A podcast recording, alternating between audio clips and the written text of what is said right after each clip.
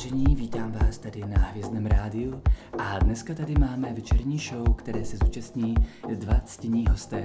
První z nich se jmenuje Erik. Ahoj Eriku. Dobrý večer. A pak tady máme váženého hosta, pana Adama Čislíka. Uh, ahoj, ahoj, chtěl bych pozdravit všechny posluchače. No a dneska se budeme bavit na uh, řadu témat. Neděláme si srandu, tak jo, jsme to my, Adam a Michal a vítáme vás u prvního podcastu, u prvního performance podcastu, který uh, zatím natáčíme v provizorních podmínkách u mě v kuchyni a pijeme u toho velice vkusné primitivo z Mandurie, dva lety barikované, které je sponzorem dnešního pořadu. Tak si přiťuknem. Já jsem rád právě, že si tohle to zmínil, protože by se mi zdálo, že to by bylo trošku nefér, kdybychom to hned nezdělili na začátek, aby viděli, eh, slyšeli. Aby posluchači věděli, na čem jsme. Posluchači věděli, jsme se trošku tady posilnili na tuhle tu akci. Přesně tak. No a když je teda řeč o tom vínu, tak na úvod, že jo, si, eh, pokud jste tady noví, řeknete sakra, tak oni dělají jako podcast o zdraví a pijou tam víno. Takže my už víme, že víno je velice zdravá potravina, není to ani tak kvůli eh, resveratrolu, kterého zase tolik neobsahuje, ale kvalitní plné červené víno je jednou z nejlepších eh, prebiotických potravin a probiotických potravin.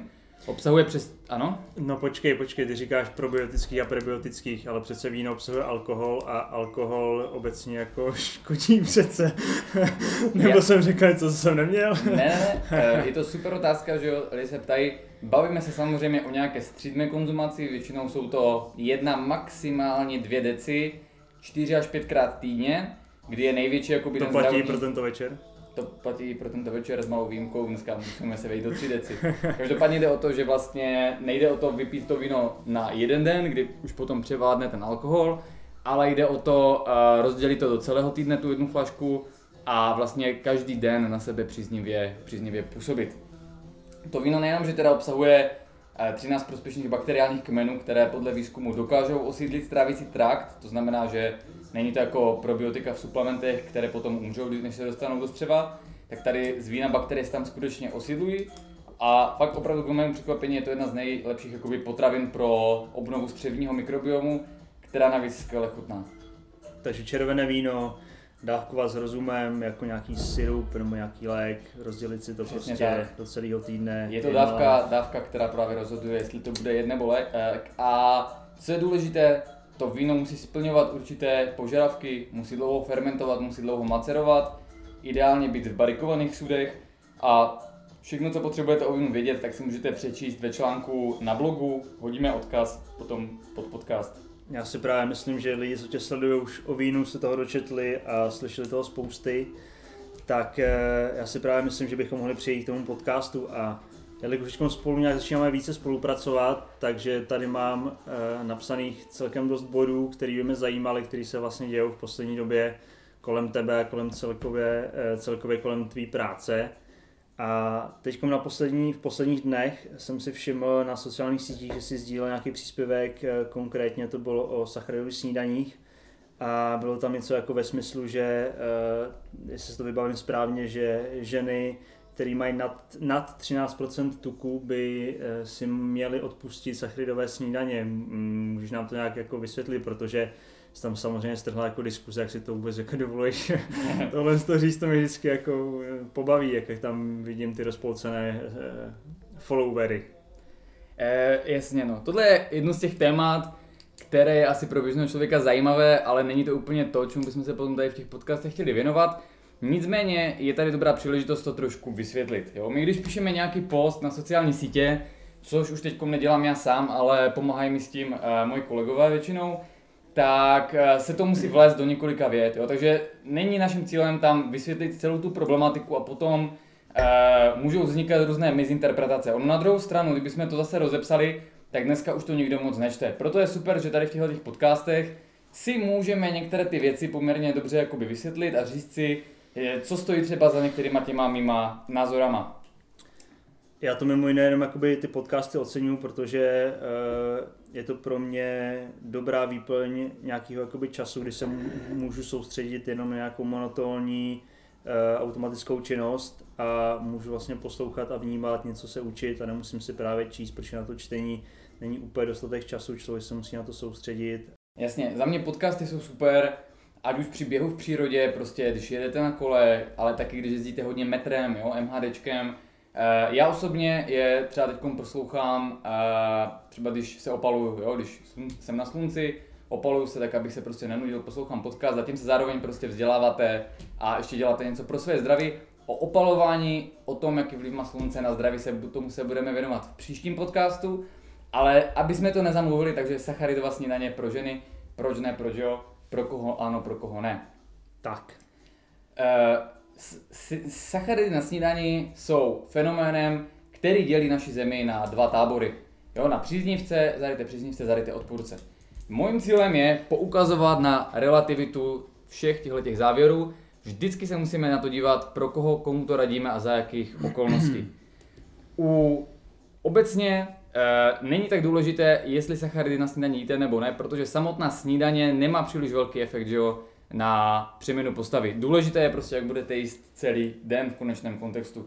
Já jsem už v roce 2013 vlastně ve své diplomové práci tady tohle téma rozebíral, že vlastně neexistuje důkaz, že by to byla přímo snídaně, která má nějaký extrémní efekt.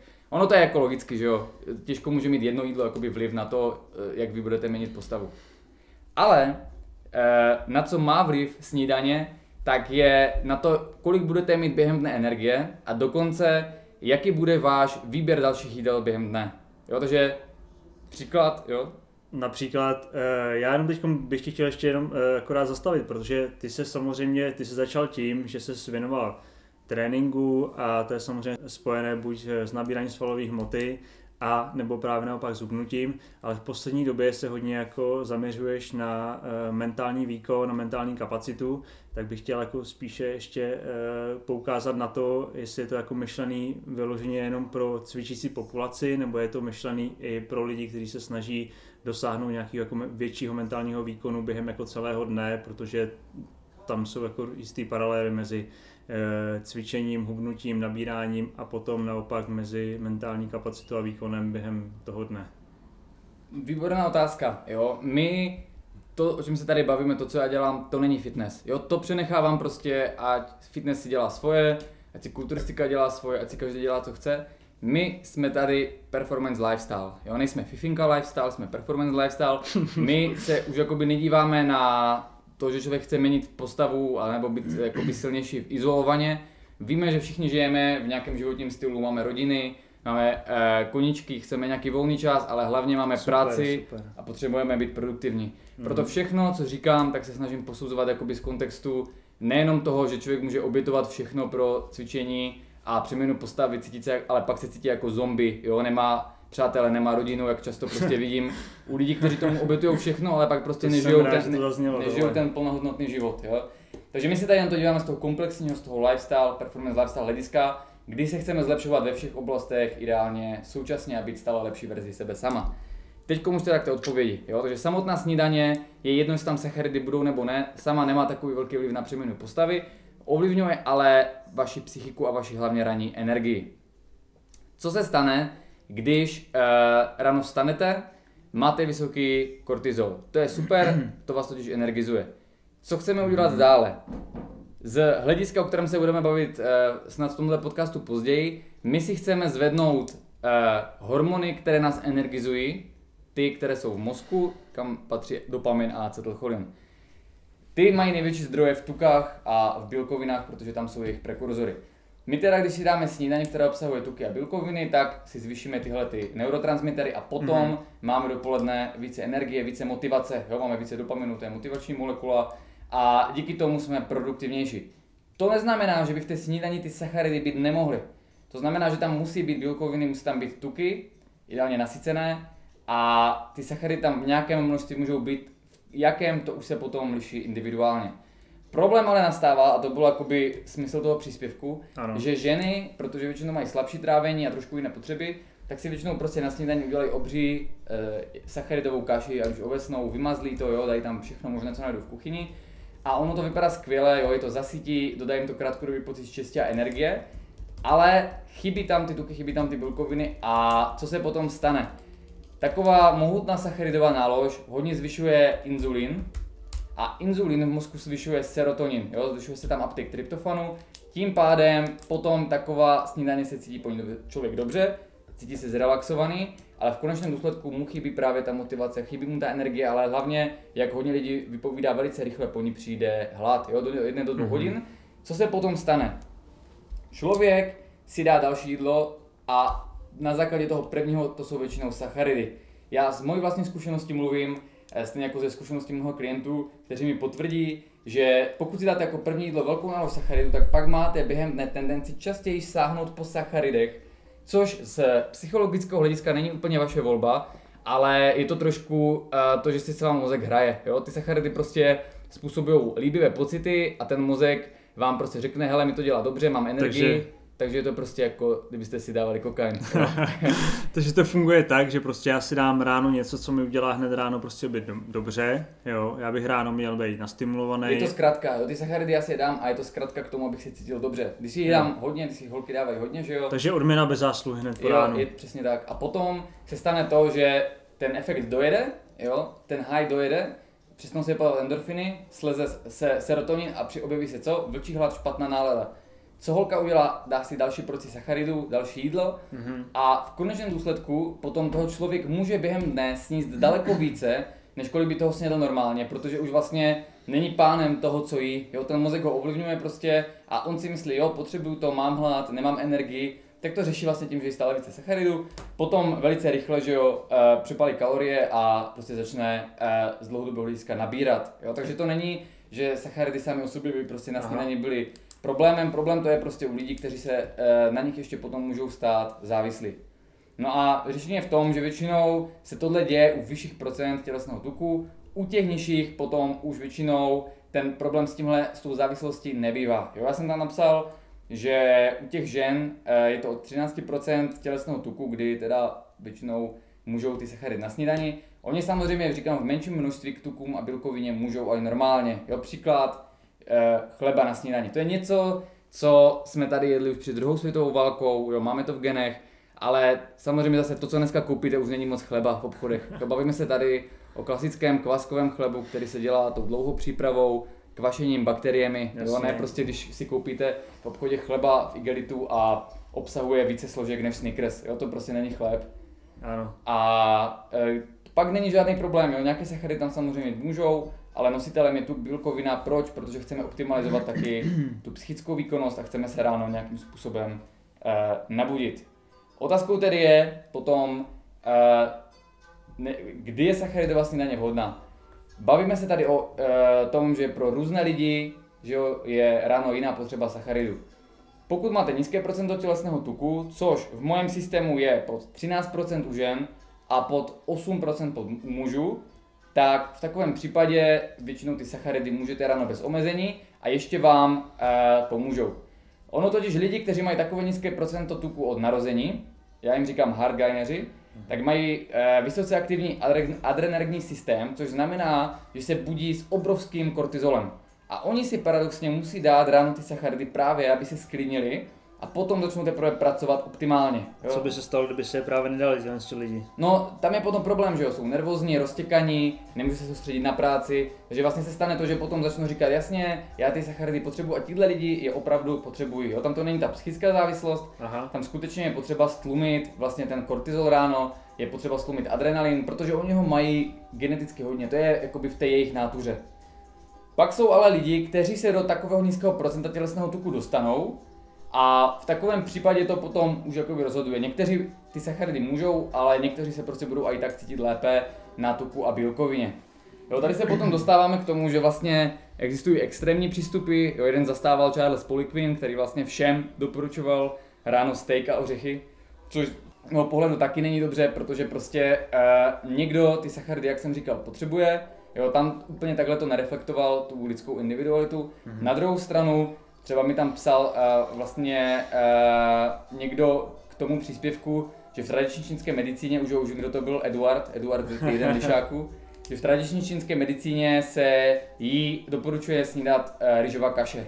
Jo, pro všechny. Tam mají nic jiného nejedí, než jenom rýžovou kaši, ne? Přesně tak, bavíme se tady o Číně, jo, o Azii. Číně, jiná genetika, tam, jiný zvyky. Tak. Tam jsou jiné geny, jo, jiné zpracování sacharidů A i někteří lidé u nás, jo, mají uh, velkou, uh, velký počet kopií prostě toho genu, mají ještě jiné metabolické jakoby speciality a tím pádem fakt jako jedou skvěle na sacharidech a špatně na tucích. Ale uh, Číňani jsou Číňani, jo, nemůžeme to takhle zobecňovat, protože potom bychom se ptali prostě vždycky, ale Ayurveda to dělá takhle, tradiční medicína to dělá takhle a podobně. Mně se tady právě líbilo, jak jsme si zmínili tu lidskou individualitu, právě mi vadí obecně, jak se bavím s lidma, tak mi vždycky tvrdí něco, co funguje jim, tak eh, na někoho jiného jakoby pohlíží s despektem, jak si dovolí jako říkat něco jiného, jak vlastně jim to nemůže fungovat, když oni to vlastně dělají, jim to funguje, tak to přece musí fungovat všem. Tak jsem právě rád, že tady zmiňujeme tu lidskou individualitu a že opravdu je to tak, že když eh, si třeba váš kolega eh, ráno dá v práci 200 gramů ovesných jako vloček na snídani a je schopný potom fungovat, tak to opravdu neznamená, že potom jako musíte být kreativní a produktivní i vy. Jo je to opravdu o té jako individualitě. Já jsem rád, že tady ještě znovu říkám, zaznívá, protože... Přesně tak a je důležité prostě chápat, že extrémy přitahují extrémy, lidi, kterým to extrémně dobře funguje, tak budou tady, tak to budou to svoje stravování extrémně dobře hájit. Jo, ale je potřeba pochopit, že eh, v tom vesmíru našem to není tak jednoduché a prostě na různé lidi platí různé věci, fungují na různých věcech a nedá se to úplně tak zjednodušovat. Uh, teď vám řeknu jakoby vtipný příklad, že jo, uh, můj dlouholetý klient a kamarád uh, Viktor, kterého znáte určitě z videí, takový ten namakaný Arab, tak uh, si vzpomínám, jako by to bylo dnes, že jo, kdy uh, měl točit nějaké videa cviku. Já mezi tím, jo, jo, díky, díky. Měl točit nějaké videa cviku s Polikvinem a ten prostě chtěl, že jo, ať se vyrysuje. No tak mu nasadil dietu, kdy prostě Viktor jedl kilo masa denně, jo, minimálně, většina z toho byla hovězího, nejedl žádné sacharidy. Z hlediska nějakého bodybuilding přístupu by to prostě byla sebevražda. Problém je, že uh, Viktor je z jihu, jo, má trošku odlišné geny a perfektně má perfektní trávení, prostě perfektní metabolismus a právě skvěle funguje jenom na nasycených těžkých tucích, nepotřebuje sacharidy k tomu, aby fungoval. No a, ale v té době jsem to samozřejmě nevěděl, že takže prostě Viktor začal jíst kilo masa denně, začal nabírat prostě, okamžitě rýsoval, jo. Chodili jsme do stejného fitka, já jsem mu tam potkával, jak se s ním bavím. Připadal méně cený, přizdej se. No, jako jasně, jo, já jsem prostě si jel to svoje a teď si říkám, to není možné, když jako to funguje na něho a on má to, má jakoby uh, v sobě ten drive tohle jíst, já to prostě zvládnu taky, já budu jíst, co, co kilo, já budu jíst kilo a půl každý den. Takže jsem se s ním setkal, ještě jsem se s ním jako bavil, že jo. A, a vsadil? Uh, ne, ne, ne, ne, ale bavili jsme se a já se jako ho ptám, říkám mu, že to není zdravé, jo, že tolik mi se asi ublíží. Snažil jsem se to trošku samozřejmě uh, jakoby podkopat mu kolena, že jo. jeho auru. Tak to bylo totiž asi dva měsíce, nebo měsíc a půl, než jsme jeli na tréninkový kemp, že jo. A my jsme se navzájem tak trošku podělávali, aby jako nikdo neměl dobrou formu, tak jsme si radili špatně. špatně prostě a tak dále. No takže já jsem mu říkal, Viktore, určitě bych to nedělal, prostě to ti zatěží srdce, bla bla bla. No a sám, že jo, jsem přešel prostě na takovouhle masitou stravu.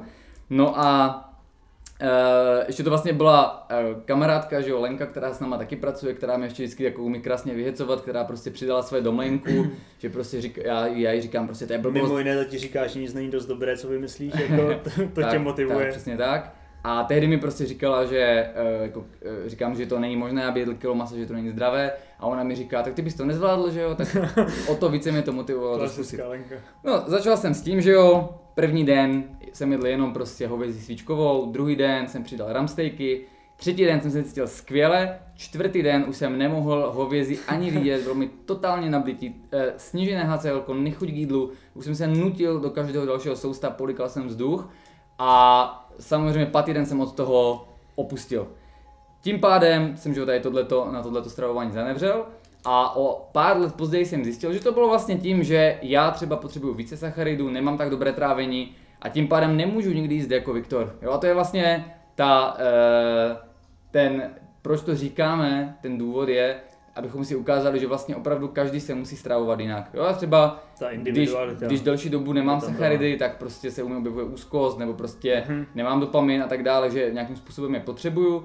Viktor naopak, pokud je má, tak okamžitě se zalije, prostě začne nabírat tuk a na té bezsacharidové stravě se cítí skvěle, má sílu, neustále se zlepšuje. No a e, takhle to je nejenom o té snídaní, ale je to obecně o stravování, je to o typu tréninku, který je pro nás vhodný, je to o suplementech, které jsou a které nejsou pro nás vhodné. A to je něco, co prostě v tom mém systému se probírá už poslední roky, akorát jsme o tom někdy takhle jako nemluvili veřejně. Zajímavý, teď vlastně bylo, jak jsme se od žen eh, nad 13% tuku dostali k Arabovi, který jí eh, kilo a půl masa denně. Pokud, pokud máte nějaké otázky o snídaní, A, ano. tak pište na e-mail jakub.performance.com Jakub je odborník na snídaní, on vám všechno k tomu řekne, co budete potřebovat. Má strašně moc času a jenom čeká, než mu napíšete. Přesně tak. Eh, Cokoliv potřebujete, nejenom ohledně tréninku a stravy, ale prostě eh, osobní problémy, jo, stěhování, cokoliv, pište Vztahové Jakubovi. problémy, hlavně vztahové problémy. On to udělá, on miluje svoji práci a prostě nudí se, potřebuje trošku zaměstnat.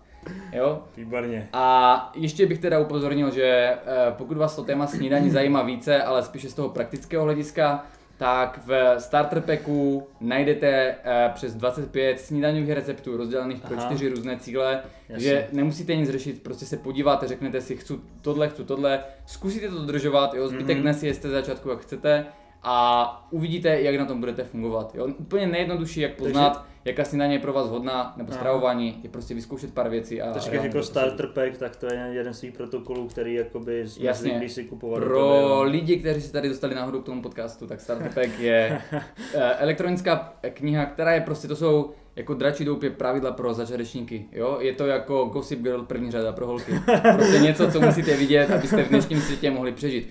Důležité je, že jenom půlka toho jsou, je moje teorie, to znamená, to můžete ignorovat, ale ta, v té první půlce najdete ranní rutinu a přehled potravin a tam prostě zjistíte opravdu, co je kvalitní, co není, co jíst, co nejíst, co je prostě společné pro všechny. Jo, bez Ověřené, ohledu, ověřené fakta Be, zkrátka. bez ohledu prostě na, na jakoby vaši individualitu, bez ohledu prostě na to, čemu věříte, tak tam je obecné info, které platí prostě pro všechny a z něho vycházíme. Jo, když se chcete se mnou bavit, musíte mít přečtený starter pack, jinak se s váma bavit nebudu. To je vstupenka, starter pack je teda vstupenka do performance lifestyle. Skupiny na Facebooku, přesně tak, jo, kde já osobně prostě odpovídám na dotazy, řešíme věci tak, abychom se z toho vzájemně poučili, to je vstupenka do té skupiny. Tak a tam se nemůžete, nemusíte bát e, zmínit jakýkoliv jakoby problém, který vás Tak, ne, tíží. Nejsme nutriční fašisti, prostě vůbec se toho nebojíme. Eh, Každý si může stát za svým názorem, každý může zastávat jinou filozofii. Cílem je jenom být míru milovný, akceptovat a Přesně. říkat, co vím já, co jsem zkusil, co mi funguje a tak dále. Tak. Takže tohle to téma jsme jako rozebrali a dostali jsme se tam, kam jsem ani jako nečekal ve finále. A tak zkoumáš časomíru, já si myslím, že jsme na tom teda eh, dobře, já si tady teda, no dobrá. Dobrý, Eh, teďkom bych, teďkom bych pustil krátkou znělku.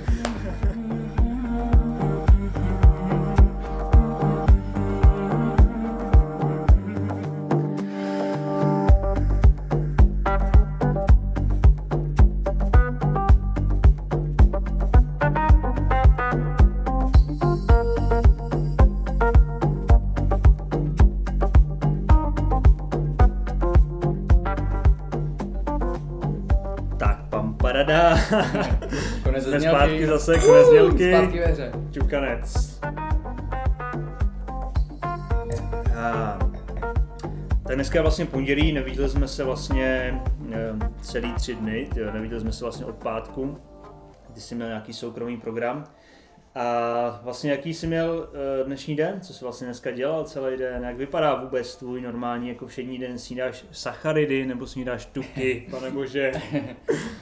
Takže uh, určitě mnoho z vás zajímá, jak vypadá můj den. Aktuálně, povím vám aktuální verzi, které jsem se nějaký, nějaký čas jakoby propracovával, vstávám většinou 5.45, 5.50 sám, bez budíku. A e, nasleduje ranní rutina, kterou tady teď nebudeme rozebírat, to si právě třeba řekneme zase příště. Ta ranní rutina většinou trvá nějakých 30-40 minut. A potom, pokud jakoby to cítím, tak dávám snídaně. Jo. Pokud to necítím, tak tu snídaní nedávám.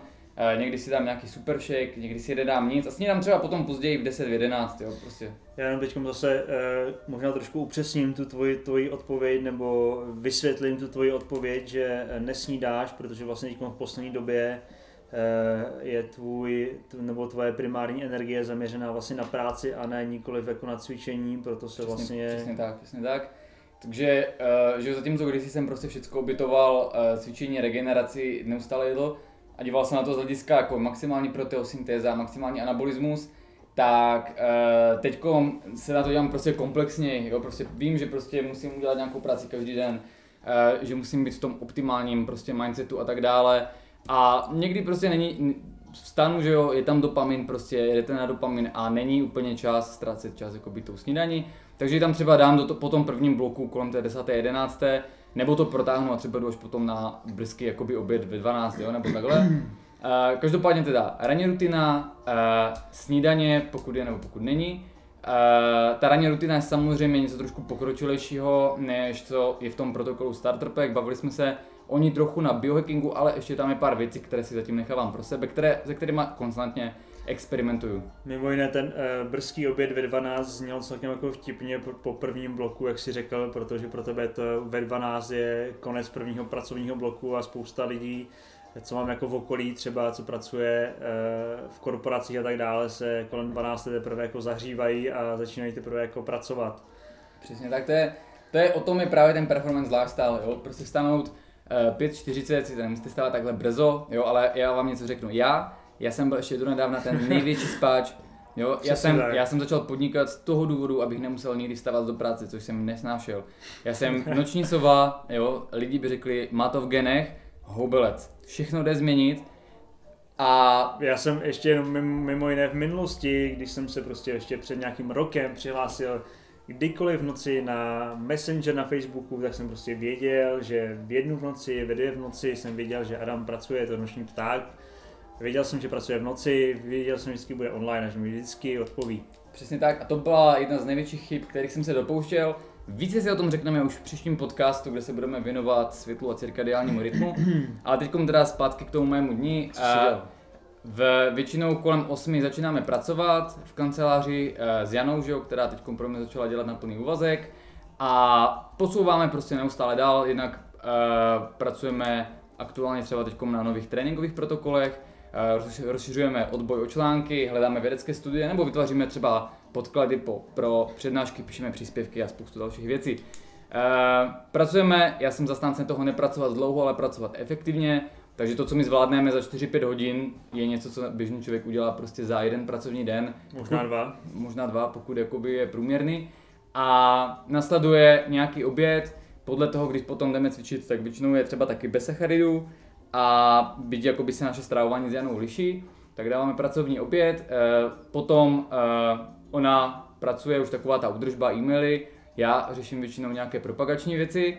A kolem druhé, třetí hodiny, kdy vlastně u mužů je nejvyšší jakoby hladina testosteronu mezi třetí, pátou hodinou, tak jsme to trošku posunuli díky tomu cirkadiálnímu rytmu dříve, tak chodíme cvičit, takže rovnou z práce prostě, že člověk je maximálně ještě soustředěný, odcvičí si prostě maximální trénink, pak nasleduje post-workouček eh, podle aktuálních cílů, následuje první večeře a potom, pokud je optimální situace, tak už je jakože volno, kdy prostě se snažím co nejvíce relaxovat, užívat si život plnými doušky a to až do druhé večeře, která většinou je kolem 8-9, je taková honosnější a potom ideálně mezi 10 a 11 jako být spát, většinou to stihnu na těch 11 s tím, že pokud je volnější den, mm-hmm. tak si třeba potom ještě většinou hodinu, dvě studuju nějaké prostě odborné knížky. No. Mi, mi to jakoby nevadí, já se nejvíc toho pamatuju takhle večer před spaním. Takže tam vlastně večer je ta možnost jakoby posouvat se dál v tom, v tom vzdělávání, protože to je strašně důležité. Nebo někdy prostě jenom takhle se procházím a rozjímám, protože zase nejvíce nápadů vás napadne normálně ne při tom svědomitém myšlení, ale při tom, kdy necháte plynout věci, a vlastně mm. dostanete, se, dostanete se během nějaké procházky jakože do flow, ale nic neděláte, takže vám začnou chodit prostě ty věci z toho nevědomí a začnete jakoby vědět, co, co dělat. Jenže bohužel, ještě, pro mě Jirko, že přerušil, když se nadechoval, někdy se stane, což je jakoby ta horší varianta, že toho je hodně, což je teda většinou, a potom fitku, potom uh, po té první večeři dávám power nap a pak prostě od 6 uh, eh, je druhý blok. Je druhý blok práce, prostě, který právě jede jakoby do těch devíti kdy už potom jako člověk se moc necítí jako člověk. To je třeba před přednáškama, jo, kdy je prostě toho hodně, tak jako není to nic, nic, co bych někomu přál. A potom se lidi diví, jako jak to, že v tom Vítku nez, nezvedá takové váhy. Jo. Pro mě je prostě teď primární cíl pomáhat lidem, eh, rozšiřovat systém a prostě pracovat tady na tomhle po tom, co jsem prostě 10 let pracoval egoisticky jenom sám na sobě. Já ještě teď právě, jak jsi říkal, když jsem se nadechoval, tak co zajímá třeba ještě mě, eh, musím teda říct, že ty máš určitě velkou základnu svých followers mezi lidma, kteří se zabývají fitness. A myslím si, že tyhle ty lidi z fitness by hodně zajímalo právě ten tvůj oběd. Co ty si vlastně dáš k tomu jídlu, co ty si vlastně dáš, jsi zmiňoval po tréninku post-workout shake, co to vlastně obsahuje. Jo, tady to je pořád prostě věčný téma, jídlo, trénink a tak dále, takže co, co, co to obsahuje? Je, jak říkám, uh, to moje jídlo... I když to není teď pro tebe ten prim, jo, to, to cvičení. To moje jídlo je prostě vhodné pro mě, jo. To znamená, já nemůžu říct, jako to by byla velká chyba říct, hele, tohle funguje mi, pro tohle bude to fungovat i vám. To samozřejmě nejde, ale to vědu jenom na tom, že my s Janou, tím, že známe jakoby svůj, vzájemně svůj neurotyp, o kterém se budeme bavit, tak prostě se to liší. Liší se to, kdy máme energii, liší se, jak můžeme pracovat, liší se jak spolu komunikujeme. Když jdeme na oběd, tak se to liší v tom, co si prostě dáme a víme už, co si máme dát, abychom byli efektivní. Takže zatímco můj oběd jsou většinou sacharidy, abych právě měl energii na ten trénink a abych jakože doplnil glykogen a šel tam v klidu a míru, tak hmm. ona, kdyby si je dala, tak je to utlumí a tím pádem uh, si dává bez sacharidový oběd nebo low carb oběd, což je jako, že tam může být nějakých 30 gramů. A potom je právě maximálně efektivní. Jo? Ona si dá prostě před fitkem uh, obří kafe, já si dám prostě dýchání na balkoně z meditací. Jo? Protože jsem, to je populární mám více jakoby stresových hormonů, ona méně, takže ona je musí zvyšovat, já je musím snižovat, abych jsme se dostali do té optimální hladiny aktivace, kdy se potom v tom fitku navzájem jakože střetneme a oba jsme na tom dobře, cítíme se v pohodě. Jo, ve chvíli, kdy ten jeden se přizpůsobuje tomu druhému, tak to nikdy nefunguje a, a to obecně prostě platí pro všechny sparingy, eh, spolupracovníky, eh, partnery, jo, prostě mm-hmm. pro mhm. cokoliv, tak prostě v tomhle může být problém. Takže dalo, dalo by se říct, že ať už jste v jakýkoliv jakoby segmentu, tak vždycky musíte ohlednit tu svoji lidskou individualitu. Jasně, a není to přitom nic extrémně náročného, je to jenom naslouchat svému tělu a nedávat právě na ty obecné přístupy, co se radí jakoby všem, aby dělali. To je ta největší chyba. I když teda chtějí oba dva dojít ke stejnému cíli, abyste se nabili na ten trénink, tak každý k tomu má trošku jinou cestu. Přesně tak. Jo, takže Jana si dá třeba dvoulitrový kafe a oběd bez sacharidů. Tři litrové někdy dokonce. Tři litrové někdy třeba, já si dám tady teď teda dvojkové víno. A ty si teda dáš uh, oběd se sacharidy a rozjímání na sluníčku Přesně a tak. nějaký dýchání. Tak to mě, to mě nabije jako nejvíc. Hmm. Když to jí ona potřebuje vyloženě fakt jako by tu tvrdou, tvrdou stimulaci, tvrdé drogy. a je, je, to obecně jakoby, že nějaký ten stimul, nějaký to uklidnění na sluníčku nebo roz, to rozdýchání, jak teď často prosazuješ, je to obecně jako platný, že tohle by mělo fungovat na všechny, nebo to funguje jenom prostě na ty, který jakoby podvolí tu svoji mysl tomu, že si připustí, že by něco takového mohlo fungovat jako opravdu a jdou do toho teda nebo jak to teda vůbec s tím je? Stačí Právě to, tohle, to, tohle jsou věci, které, které fungují na všechny, ale liší se ten způsob, jakým k tomu ten člověk musí dojít. Jo? Někdo k tomu dojde tím, a. že prostě furt tlačí na pilu, až nakonec vyhoří a začne se zajímat do takové věci. A někdo k tomu dojde prostě, se dobrovolně. někdo k tomu dojde prostě, že uh, vždycky takový byl a prostě cítí, že mu to dělá dobře, Aha. aniž by ho to musel kdokoliv přesvědčovat. Jo? My to zatím děláme pro lidi, kteří, kteří, kteří ví, že to je dobré, že jim to dělá dobře, nikoho ničem nepřesvědčujeme, ale Eriku, o tomhle se budeme bavit právě příště, jo, taky. Příště. Tak si to necháme tedy na příště. A dobře, tak eh, ty si vlastně ještě zmínil, že někdy ta práce je tak náročná, jako bylo třeba v minulém měsíci, kdy jsi měl nějaké veřejné přednášky. Eh, dělali jsme vlastně na konci února veřejnou přednášku pro více než snad 300 lidí, tuším, že tam bylo překročení vlastního stínu která se zaměřovala na lidskou psychiku a e, léčbu depresí. A teď vlastně v podobném duchu by si měla nést další přednáška, která bude 13.4. na, zatím to vypadá na stejném místě, na stejném epickém místě. E, překročení vlastního osudu, jo, to zní velice poeticky, co si pod tím vlastně mám představit, nebo... E, to je dobrá otázka. Tady jakoby našim posluchačům, Michal to samozřejmě ví, Uh, vysvětlím jakoby ty... Kolik nás tady sakra je? tak, uh, Michal to samozřejmě ví, jakoby, uh, proč se to tak jmenuje. V podstatě jde o to, že jsou nějaké témata, se kterými bych chtěl seznamovat uh, širší veřejnost, proto tyhle ty přednášky o tom překonání stínu osudu a tak dále jsou levné, jo, stojí ten základní vstup na 250 korun, aby si to mohla dovolit každá babička. A jsou zároveň takové jakože zábavnější formou, kratší, aby tam vyloženě člověk si šel jako něco poslechnout, nemusel si úplně psát. No a problém je, že ty témata spolu často jakoby nesouvisí nebo jsou různorodá a je těžké k tomu jakoby vytvořit nějaký jednotný koncept. A proto jsme se tenhle rok rozhodli vzít to trošku více poeticky, a proto, když byl ten stín, že jo, tak tím jednotícím pojmem bylo vlastně lidské nevědomí. Akorát, že my jsme se na něj dívali z té fyzické roviny, než normálně hmm. psychologové se dívají z hlediska té mysli. Ano. A probrali jsme právě jakoby cirkadiální rytmus, mikrobiom, uh, sny, uh, suplementy prostě a tak dále. Mimo jiné vlastně ten záznam z toho stínu bude už brzo k dispozici k zakoupení, pak se můžete všichni na to podívat, je to velice zajímavá přednáška, jedna z nejlepších, kterou jsem kdy dělal, troufám si říct ve, ve vší své skromnosti. A to právě proto, že je kratší, jo? má dvě hodiny místo čtyř, takže člověk se tam může trošku více odvázat, dát do toho více energie. Jinak samozřejmě, když mluvíte čtyři hodiny... Nemusí šetřit cíl na ten maraton, tak, může je ten sprint a když, když mluvíte čtyři, hodiny, čtyři hodiny, tak musí, musíte trošku šetřit tu energii a říkat trochu jinak. No a uh, teď vlastně jsou další témata, se kterými jsem se chtěl podělit, které už se tak netýkají psychiky, jako spíše zdraví. No a zase, když jsme chtěli vymyslet nějakou formu, která by byla přitažlivá pro lidi, tak Možná aby... jenom bych ještě, uh, promiň, že přerušu, zmínil, že vlastně uh, lidi se možná můžou ptát, proč se vůbec zabýváš psychikou, tak možná spousta jako lidí neví, že jsi vystudovaný psycholog, tak jenom bych chtěl no, říct teda. Já, jo, jo. Abych to uvedl na pravou míru. Jasně, ta, ta přednáška o tom stínu vlastně byla první jakoby z renku něčeho, jakoby, co jsem vystudoval, to znamená z psychologie. A je právě zajímavé, jak se dokáže ta třeba přeměna postavy, výkonnost v práci a psychika jakoby prolínat, že jo, všichni to víme, všichni známe Jana Molfajta.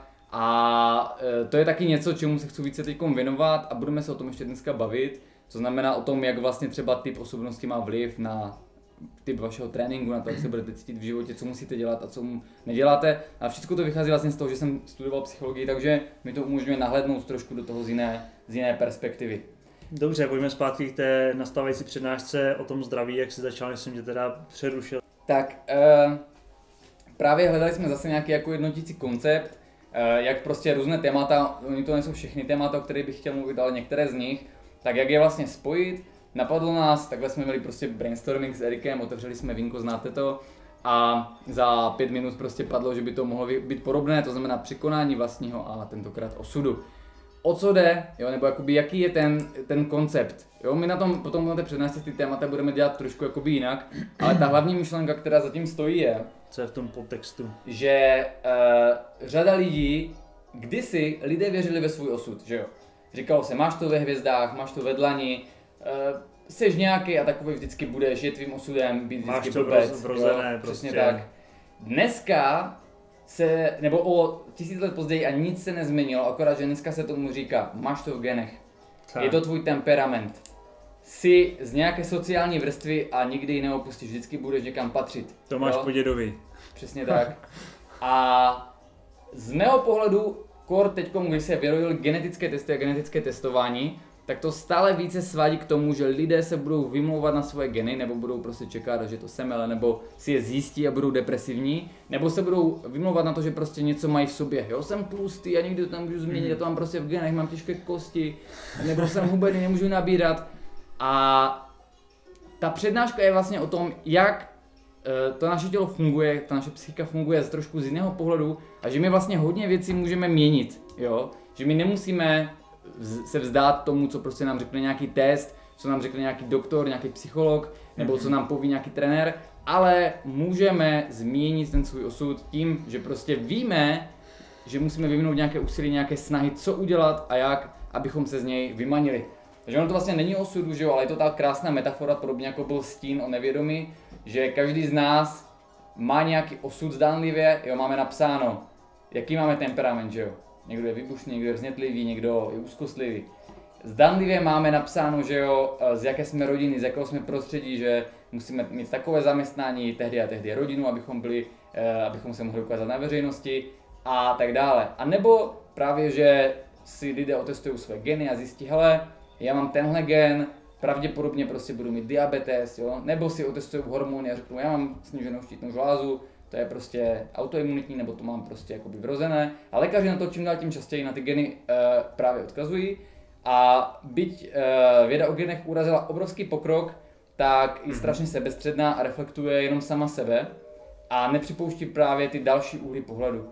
No a na téhle přednášce my, k podivu většiny lidí, protože většina lidí čeká, že se budeme zabývat právě normálně geny, že, jo, že se teprve budeme učit o těch genech. Já jsem o genech přednášel celý minulý rok a o tom, jak jsou důležité. A letos, letos se podíváme přesně na to opačné. Na to, co, jakže tak důležité vlastně nejsou a hlavně na to, jak je můžeme měnit. Takže já to jenom teď možná trošku schrnu i pro spoustu posluchačů, možná jenom zjednoduším. Vlastně geny, to jsou, nebo to, co si zjistíme, že máme v genech, tak jsou to vlastně informace, se kterými můžeme pracovat jako s čímkoliv jiným. Takže jsou to informace, které vlastně musíme vyhodnotit na základě naší nějakých znalostí a ty znalosti bychom teda měli teď načerpat na, minimálně na té přednášce úvodní od tebe, že vlastně eh, co máme teda dělat, když máme ty takové a takové geny, nebo naopak, co nemáme dělat, když máme takové a takové geny, Jasně. abychom se nám nestalo. Jasně, tady je vidět, že úplně jsem se že s Erikem nebavil, o čem tam budu mluvit. Nicméně, Nebavil. Uh, ta přednáška bude mít 3 hodiny, ale pokud bychom to dělali opravdu takhle, jak říkal Erik, tak by měla hodin 10. Jo? 10. Takže to bylo, něco, to bylo něco, co jsem malý učil na univerzitě. Naším cílem bude pochopit ty základní principy a získat tu novou naději. Nejenom z hlediska genu. Jo, to je vlastně jedno z těch témat, když se podíváme na to, proč třeba, když má někdo geny pro obezitu, když si vytestujete nějaké geny, nebo když si myslíte, že je máte, tak to neznamená, že takový bude skutečně váš osud. E, tady jenom si dovolím malý příklad, který jsem uváděl v knize Nemoc začíná ve střevech tak uh, my vlastně známe uh, geny, které jsou potřebné pro celiaky. Ale současně víme, že většina lidí, která tyhle ty geny nemá, ta, která, pardon, která tyhle ty geny má, tak se ta celikalie u nich neprojeví. Jo, to znamená, že mají geny pro celiaky, ta celiakie tam ale nevznikne a otázka je proč. Protože to závisí na tom, jestli to prostředí, ve kterém žijeme, bude působit na ty, ženy, na ty geny a aktivuje je. Že v tomhle případě, aby celiakie mohla na základě genů propuknout, tak musíme jíst lepek. Jo, tohle je příklad, který je nejvíce proskoumaný a zdokumentovaný a krásně se na něm ukazuje, že my vlastně můžeme změnit ten svůj osud. Jo, to, že já mám mm-hmm. geny pro celiaky HLADQ 8, HLADQ 2,5, vůbec neznamená, že bych celiaky musel mít, ale uh, pouze v případě, že nejma, tak ještě tam jsou jakoby ve hře jiné geny, které s tím souvisejí. Takže to je právě krásný a jednoduchý a navíc jako strašně aktuální příklad toho, že vlastně, eh, když máme něco v genech, jako celiaky, tak si ji spustíme pouze v tom případě, když budeme jíst ten lepek. Když lepek vyřadíme nebo nebudeme ho mít ve své pravidelné potravě, tak si tu celiaky, tu nemoc vlastně nespustíme. A tam, je ještě, příklad, a tam je právě ještě, by se lidé liší v tom, kolik toho lepku potřebují. Někomu stačí troška, a u někoho to musí přesáhnout nějakou hranici, takže on třeba člověk jí 40 let lepek a nic mu to nedělá, ale pak prostě začne jíst více, vícekrát denně a už to, ta imunita už bude tak hyperaktivní, že mm-hmm. konečně začne ničit jakoby ten střevní epitel. Uh, všechno to je popsané v té knize, takže pokud vás to zajímá, leakygas.cz a to byl jenom příklad, jo? A my se právě podíváme na jiné příklady. Good.cz tak. My se podíváme potom na jiné příklady toho, kdy vlastně ty geny můžeme mít, ale jakým způsobem je můžeme ovlivnit. Jo? Takže pokud člověk že jo, si vytestuje geny, bude mít HLA-DQ, tady tyhle ty, co jsem říkal, tak ví, aha, asi bych neměl jíst lepek, protože je nějaká pravděpodobnost, že pokud ho budu jíst dostatečně dlouho a intenzivně, tak se může u mě spustit zatím spící celiakie.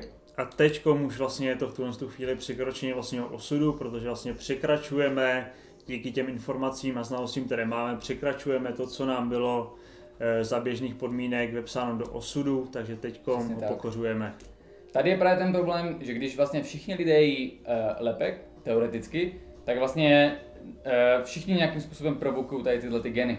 A pokud my nevezmeme ten osud do vlastních rukou, nezjistíme si ty geny a případně nevyřadíme lepek, tak jsme na ten osud odkázáni. Jo? Je to prostě ruská ruleta. Mám ty geny nebo nemám a i tak jim lepek a čekám na to, jestli se to u mě někdy spustí nebo ne pak se to spustí a řeknu, hele, měl jsem to v genech, nic jsem s tím nemohl dělat, pak se ten lepek člověk musí vyřadit, ale docela už mu to potom komplikuje život. Takže ono to je lepší jakoby za, uh, se pojistit už jakoby v počátku tady tohohle, aby ho to neovlivnilo. My jsme si lepek vzali jenom jako příklad, samozřejmě se to vztahuje na veškerý civilizační onemocnění, o čem se právě budeme tak. bavit. To je ale jenom jedna kapitolka, kdy já jsem se právě nechtěl úplně zabřednout do jakoby genů a nemocí, protože to může být pro některé lidi jako trošku negativní, nebo že si budou říkat, že se jich to netýká, hlavně mladí. Stejně jako u stínu teda? Tak, přesně tak. A proto se budeme věnovat více tématům. To druhé, té hlavní jakoby, eh, blok té přednášky se bude týkat eh, výtečného tématu, které všichni milují, přeměna postavy. Tam je z mého dů- pohledu zase strašně důležité téma, o kterém bych rád v budoucnu více mluvil.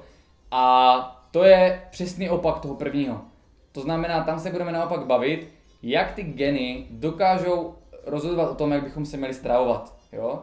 Že zase to je to, o čem jsme se tady bavili, že neexistuje jedno stravování vhodné pro všechny a tím pádem dávat nějaké normy zdravého stravování, nějakou výživovou pyramidu, jednotnou, ať už vypadá jakkoliv, tak je velká chyba. Jo, právě proto, jak jsme se tady bavili, že na každý, každý člověk potřebuje něco trošku jiného a jsou rozdíly mezi lidmi z různých geografických oblastí.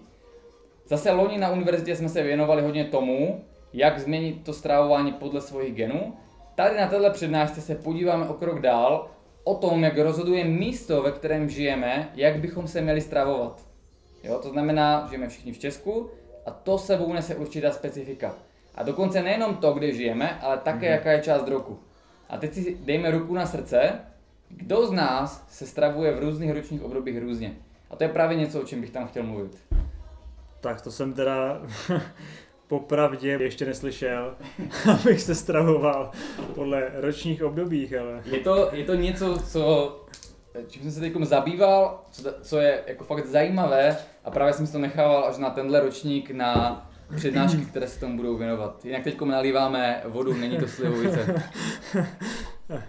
Jediný, co mi, co mi k tomu vlastně jde, na rozum, co je jakoby trendy, tak samozřejmě jako na jaře jsou jako různý detoxy a tak dále, tak to se možná dá trošku vztahovat k tomu stravování podle ročního období, ale jinak, že bych eh, třeba na jaře jedl low carb a v zimě jedl eh, naopak jako, mm, tak to se jako říct nedá.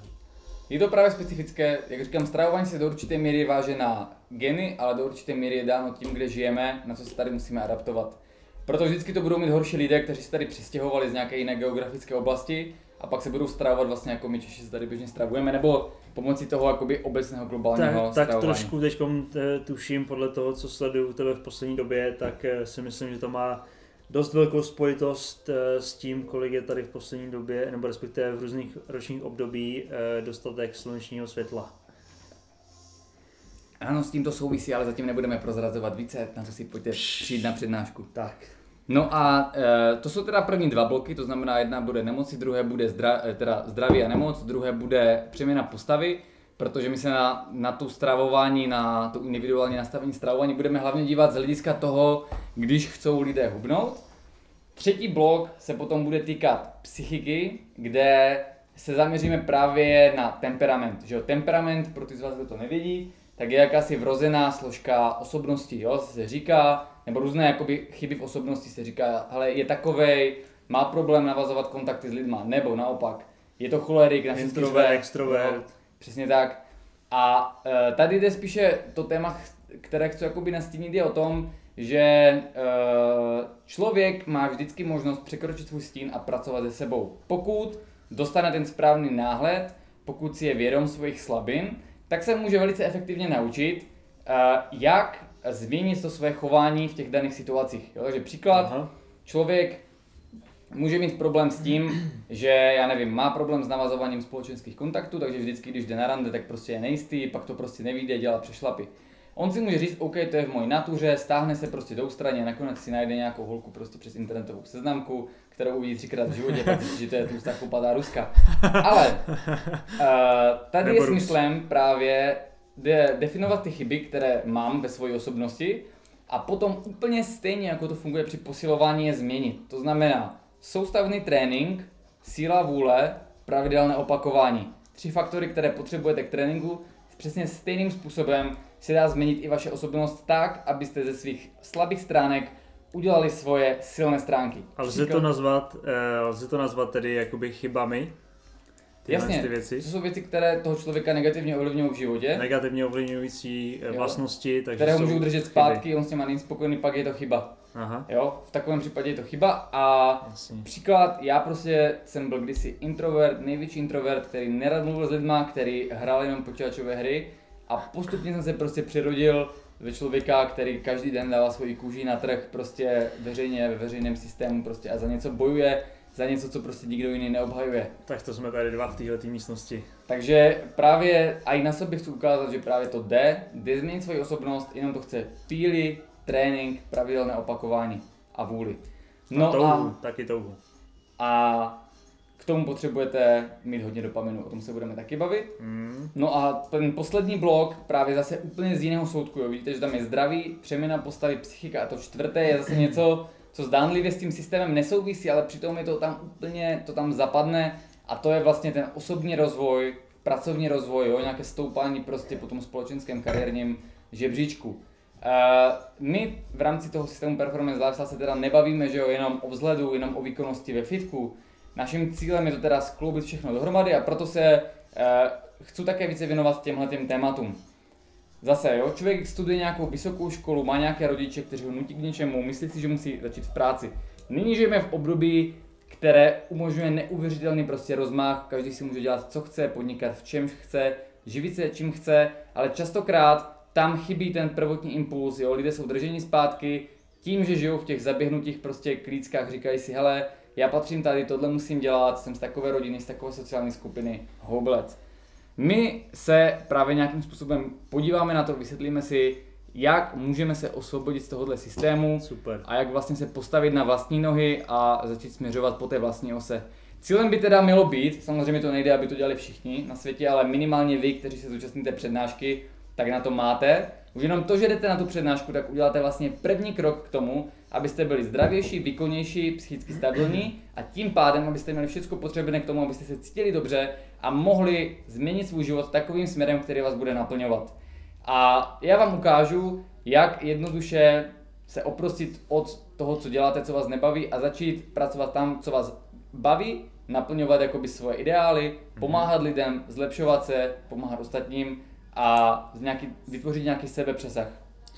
Takže vlastně jenom to, když já pro tu přednášku, když se o to jenom jakoby zajímám, tak to už je jinými slovy první jako náznak, eh, že už mám jako otevřenou mysl k tomu, že se dá něco jako změnit jinak, že to mám všechno vlastně ve svých rukou, že vlastně potažmo ten osud, o kterým je ta přednáška, eh, mám ve svých rukou, že to můžu jakoby změnit, takže už je to jako první krok k tomu se stát něčím jiným, než jsem, nebo než je mi Eh, než mi bylo uh, souzeno dosud. Jo, ta přednáška, ty témata můžou vypadat jako, že se vás netýkají, že nejsou pro vás aktuální, ale oni všichni dohromady dávají právě nějaký postup, nějaký obraz. Stejně jako u toho stínu nakonec jsme z těch jednotlivých témat vytvořili protokol, jak překonat svůj stín, nebo postup, jak překonat svůj stín, tak stejně tak teď my vytvoříme nakonec postup, jak překonat svůj osud.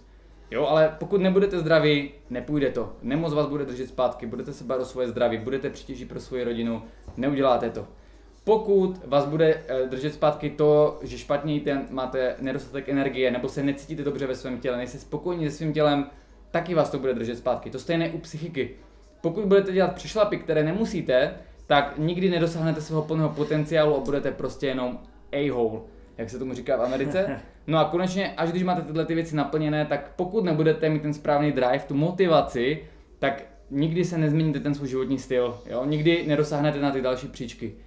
To je právě jakoby dobrá message, abych eh, jenom tohle ještě vyzdvihnul, že jako opravdu eh, zapomeňte na to, že něco jakoby nejde, zkuste opravdu otevřít tu svoji mysl, neházet to všechno jako do nějaký škarpy nebo do jednoho pytle, a fakt zkusit se nad tím jako zamyslet a opravdu všechno se dá změnit, jenom trošku jako chtít a opravdu tomu být trošku jako naklonění a připustit si, že něco může fungovat trošku jinak, než vám jako všichni říkají, nebo než jste jako zvyklí. Je trošku těžký, protože tam jsou ty neuronální sítě, jak si zmiňoval ty eh, přednášce předchozí, eh, strašně silný, je to jako nějaká závislost, ale když se tomu otevřete a podvolíte, připustíte si nějakou jinou možnost, tak si myslím, že to určitě možný je. A e, chceš tomu tématu ještě něco dodat? No, dodal bych, že na první poslech zase, pokud člověk má málo dopaminu, pokud je asshole, tak to bude vypadat, že jsme tady dělali jedno velké promo přednášce, ale vemte si, že my ve skutečnosti už jsme vám tady radili, my už jsme otevírali tu vaši mysl, abyste se na ty věci začali dívat jinak. Ono nejde ve skutečnosti o ty přesné rady, o ty taktiky, ono jde o to změnit ten svůj mindset, Přesně připustit tak. ten self-growth, prostě připustit ten osobnostní růst, ten tělesný růst, prostě to zdraví a jak to všechno spolu souvisí. Takže cílem nebylo vám tady sdělit nějaké přesné postupy, ale naučit vás uvažovat jinak. Tak, proto jsem tohle to všechno zmínil na konci a ty jsi to ještě perfektně eh, uzavřel, to téma té přednášky překročení vlastního osudu. A ty jsi vlastně ještě zmínil různé eh, osobnostní rysy, a teď ještě jsem taky viděl nějaký, že se zmiňoval o neurotypingu. Mm, vysvětli mi to trošku. No a to si právě řekneme až po krátké hudební vlhce.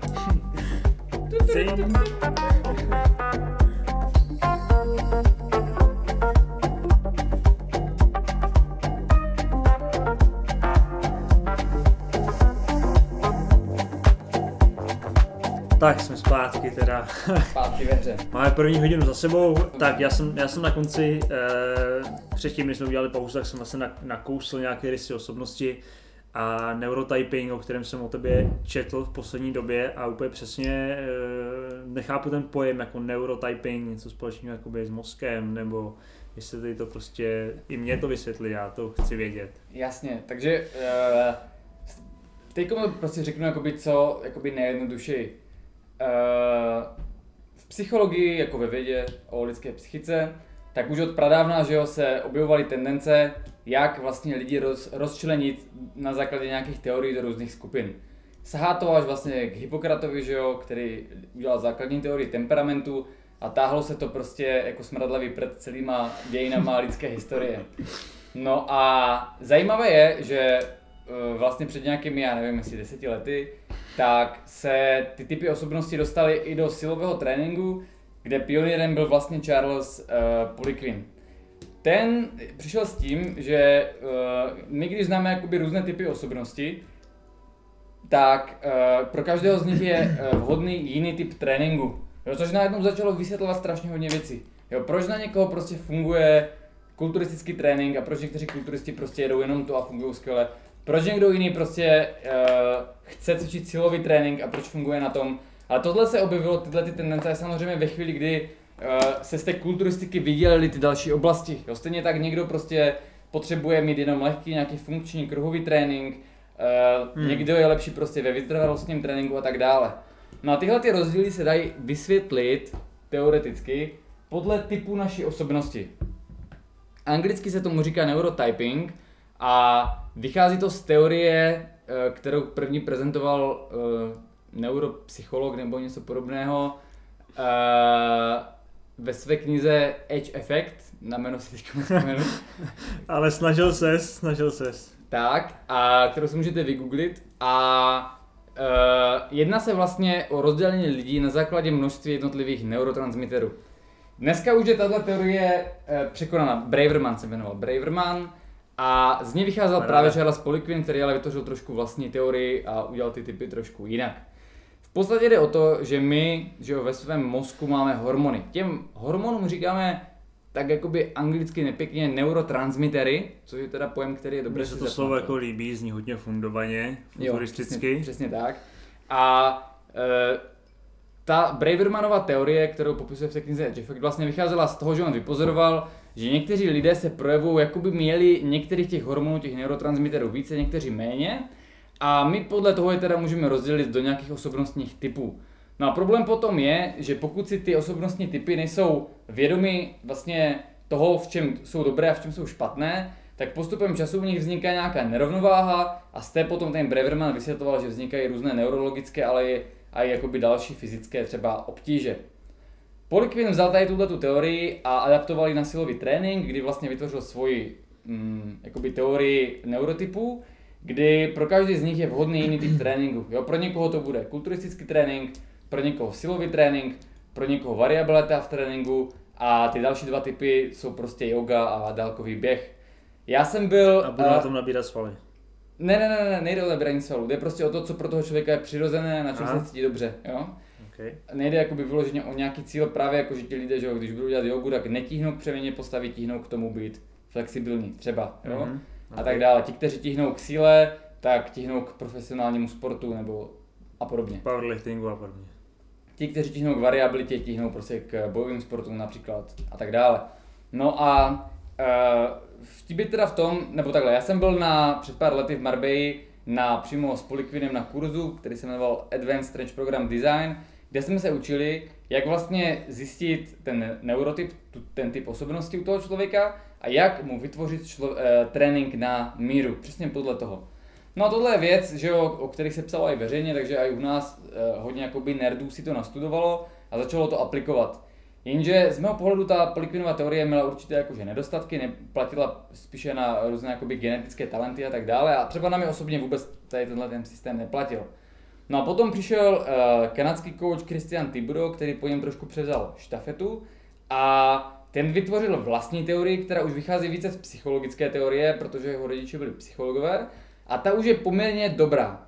No ale, uh, a on vlastně na základě ní vytvořil uh, pět neurotypů, pro které jsou vhodné různé typy tréninku, různé stravovací a suplementační plány, což mm-hmm. je mhm. něco, co se mi líbilo, protože to vlastně najednou zahrnuje tu objektivitu a vysvětluje, Jasně. proč někdo má mít takový trénink a funguje na něm, proč někdo chce jiný trénink a funguje na něm. To je vlastně ta individualita, o které se průběžně bavíme jako celou dobu. Jo, no není to úplně ono, my jsme se bavili hodně z hlediska genetiky dneska a z hlediska jakoby stravování podle metabolismu. Aha. Uh, ten Tibro vychází uh, vyloženě jakoby z toho, co ovlivňuje psychiku, takže i tu stravu dělá podle toho, aby ten člověk se cítil psychicky dobře. No a problém je, že teda z mého pohledu uh, ani ta jeho teorie není dokonalá, protože zase on nemá to psychologické vzdělání, takže jakoby hodně věcí chytne, ale něco mu trošku uniká mezi prsty. A uh, proto já jsem vytvořil vlastní teorii už loni, která uh, je, vychází z té ty budovy, ale do určité míry některé věci úplně mění a jsou úplně naopak. Dalo by se říct, že je přesným opakem té jeho. A ta už potom poměrně dobře uh, sedí v praxi. Protože když jsme to testovali s studentama a klientama, tak ti, kteří jako byli podle něj, tak nefungovalo to tak, jak by si představovali. On totiž v té svojí teorii de facto posiluje ty nedostatky toho daného typu osobnosti, mm-hmm. když to my se snažíme zlepšovat. Tohle už je odbornější pro ty z vás, jakoby, kteří se v tom trošku orientují a zajímá je tady tato ta pokročilá informace. Já jsem se jenom ptal, co je to neurotyping a dostali jsme se až sem teda, takže já jsem chtěl jenom selsky pro normální lidi vysvětlit, co neurotyping vůbec... Jasně, v podstatě jde o to, že teda my máme eh, každý v sobě eh, neurotransmitery. Mozky, určitě neurotransmitery a teď jakoby ten figl je, co že jsou teda hormony? Co jsou teda hormony, které mají většinou funkci na psychiku. Jo, tohle je hodně, hodně zjednodušené. A ty hormony může jakoby popsat, co je jejich nějaký určitý počet, nebo nějak se nazývají? Nebo... Jejich eh, jakoby 40 je pět základních, které v mozku fungují a které můžou ovlivňovat to, kolik máme energie, jak se cítíme, jak se chováme. Oni neovlivňují přímo naše myšlení, naši, naš, jakoby, naše eh, charakterové rysy a tak dále, ale ovlivňují prostě to, jak, jakoby, kolik máme energie nebo nemáme podle toho, jak je tak máme. se cítíme během, jo. během dne. Je to jak kdyby takové palivo. Jestli se jo. cítíme spokojení, tak. nebo jestli chceme nějak Některé, některé jsou více aktivační a energizující, jo, co je právě dopamin, acetylcholin, glutamat. Některé jsou více sklidňující, relaxační, jako serotonin, GABA a my právě, že ho chceme mít během dne zvýšené ty aktivační, během noci jakoby večer snížené ty relaxační, teda zvýšené ty relaxační, abychom splňovali vlastně to, na co je to naše tělo stavěno. No a bylo zjištěno, že vlastně my jako lidé se lišíme v jejich množství, což si myslel ten Braverman, ale pak se ukázalo, že to není tak jednoduché.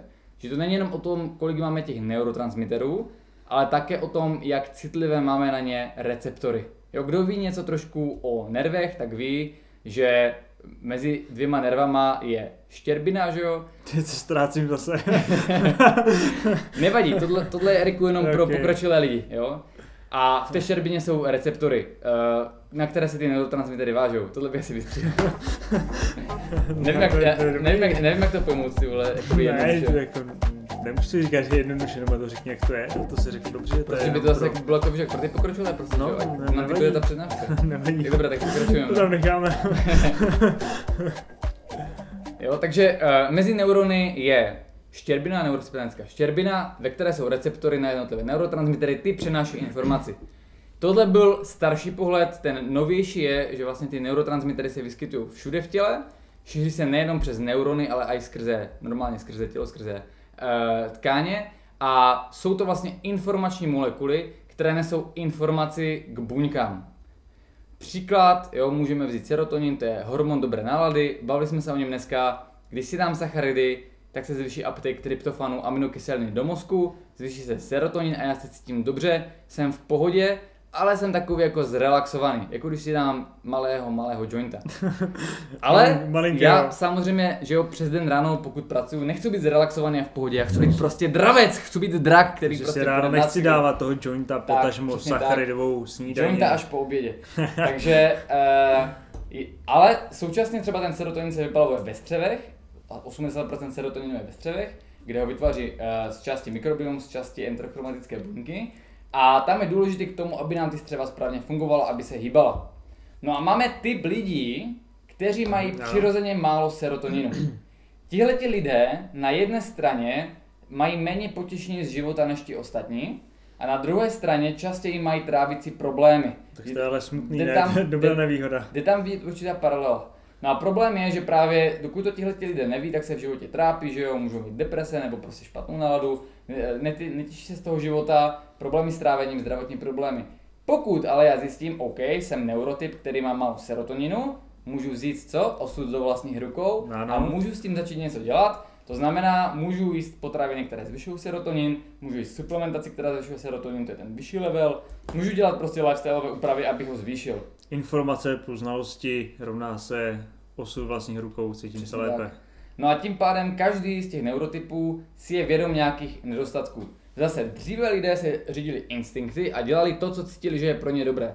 Kdy dříve jste si nemohli stejně jako zvířata přečíst, co máte dělat na internetu, ale museli jste dát na svůj vnitřní pocit. Jo? A o tom to právě je. Tím, že dneska všichni dělají to stejné, tak se u většiny lidí objevují určité nerovnováhy. Jo? Že lidé, kteří mají hodně dopaminu a jsou silní, tak pravda. většinou vy, vymyslí pravidla, které ostatní dodržují, ale už pro ně nejsou vhodná. Ale podlehnou té autoritě těch vůdců. To jsou ti silní jedinci, kteří mají dobré geny, dobré neurotransmitery, na ně to funguje. Tady si na A tom šíří dělají to na těch nižších, přesně tak, a e, šíří to do těch nižších pater, kde potom všichni lidi dodržují to stejné, ale už to na ně nemusí fungovat a vzniká problém. Jo? Přestávají věřit vlastní, jakoby vlastním signálům vlastního těla, vlastní psychiky a dělají něco jenom proto, že jim to někdo řekl. No a e, proto jakoby ta pokročilá část mého systému je taky o tom poznat sám sebe, jo? jak už bylo kdysi řečeno v Řecku temet noske, a na základě toho odhalit ty nedostatky vlastní osobnosti a jak je vyrovnat. Většinou tohle začne člověk řešit až ve chvíli, kdy má problémy. Jo, kdy má deprese, nebo kdy má úzkosti, nebo kdy se mu nedaří, nebo kdy není spokojený, nebo kdy je příliš agresivní, nebo kdy je naopak příliš pasivní, tak pak to začne řešit, pak se o tom začne zmiňovat. Tyhle ty věci jsou ale důležité i právě z hlediska třeba toho tréninku a vysvětlí vám, proč pro někoho je vhodný jeden typ tréninku, pro jiného jiný typ tréninku. No, eh, tady tím, že to jsou hodně pokročilé informace, tak už to nebudeme v tomhle podcastu dále rozebírat. Každopádně já bych vás chtěl pozvat, zejména eh, jakoby svoje dlouhodobější klienty, na přednášku eh, právě o neurotransmiterech a o typech osobnosti, kde představím tu svoji vlastní teorii a v čem se liší od toho Tibidoa, v čem on má ty nedostatky, podle mě, teda podle mého názoru a podle moje zkušenosti. Ta přednáška se odehraje 27. dubna, to znamená dva týdny po osudu, stejně jako by biohacking vlastně po stínu, tak vlastně budeme rozebírat více dopodrobna tu, ty informace z eh, přednášky o překonání vlastního osudu a řekneme si pokročilejší finty a strategie. Hlavně se ale budeme věnovat právě optimalizaci psychiky a tomu, jak najít ten vhodný trénink právě pro vás, vhodnou stravu a suplementaci, abyste se po té psychické stránce cítili co nejlépe. Paráda. Eh, Na závěr bych asi teda jenom ještě chtěl tě požádat, jenom aby vůbec jako si řekl, co si teda lidi z tohle z toho podcastu měli hlavně odníst, takový, takový schrnutí, op- opačný obsah na závěr, co si mají odníst z toho podcastu hlavně teda. Eh, Cílem tohoto podcastu bylo eh, umožnit nám dát nějaký prostor k tomu, abychom mohli sdílet naše myšlenky trošku více dopodrobna a naučit vás dívat se na různou problematiku z různých úhlů pohledu. Jo, dívali jsme se na to, že prostě víno nemusí být jenom alkohol, ale když mám kvalitní víno v malém množství, tak to může být i lék. To znamená, že ne vždycky to, co na první pohled nám dává smysl, musí být platné. Potom jsme se dívali na sacharidy a snídani. Že nejde říct, jestli jsou sacharidy dobré nebo špatné pro snídani. Jo, jestli Polyquin říká, že vůbec sacharidy, Hmm. fitness říká, že hodně sacharidů, ale Jasně. že to závisí na vaší individualitě. Že to závisí na tom, eh, jak na ně reagujete, jestli je potřebujete nebo ne. A obecně si to dá tak vztáhnout také na celkové stravování. Potom jsme se bavili vlastně o tom, co to je překonání vlastního osudu A že pokud máme nějakou nemoc, nějaké geny pro nějakou nemoc, tak to ještě neznamená, že ji skutečně musíme onemocnět, ale že můžeme ten osud vzít do vlastních rukou. Stejně tak můžeme vzít eh, přeměnu postavy do vlastních rukou. Nemusíme dát na to, že nám někdo říká, že jsme nějací. To stejně platí také u psychiky, anebo právě jenom, když chceme zlepšit svůj život, najít si lepší práci, dělat to, co nás baví. No a závěrem jsme se podívali eh, pod pokličku tématu pro pokročilé, což je vždycky něco, co bych chtěl v těch podcastech dělat, taky tu poslední třetinu se věnovat pokročilejším informacím a tím pádem jsme se podívali na to, jak vlastně souvisí neurotransmitery typy osobnosti a že každý jsme trošku jiný, lišíme se a tím pádem i z hlediska psychiky pro nás platí různá pravidla. Takže by se to dalo shrnout, že to je takový vlastně motivační informační podcast Rise by Performance. Přesně tak. A já vám děkuju, že jste s náma vydrželi celou tu, celou tu dobu, je to prostě přes hodinu koukám. Hodina, hodina deset, něco A e, budeme se těšit, neřík, zatím nechceme slibovat, jak pravidelně či nepravidelně ty podcasty budou, ale příště už se podíváme, tady to bylo takové obecnější, na konkrétní téma, bude to teda ten cirkadiální rytmus a jeho důležitost pro naše zdraví i psychiku. A současně, pokud uh, budete mít nějaké otázky, které byste třeba chtěli zodpovědět, tak neváhejte a na YouTube pište do komentářů nebo na Facebooku nebo kdekoliv. A my potom, pokud bude něco zajímavého, tak to zase vybereme. Jo?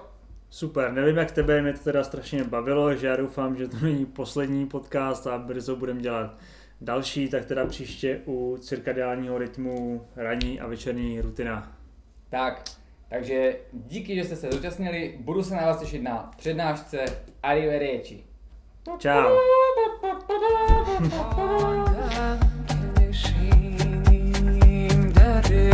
به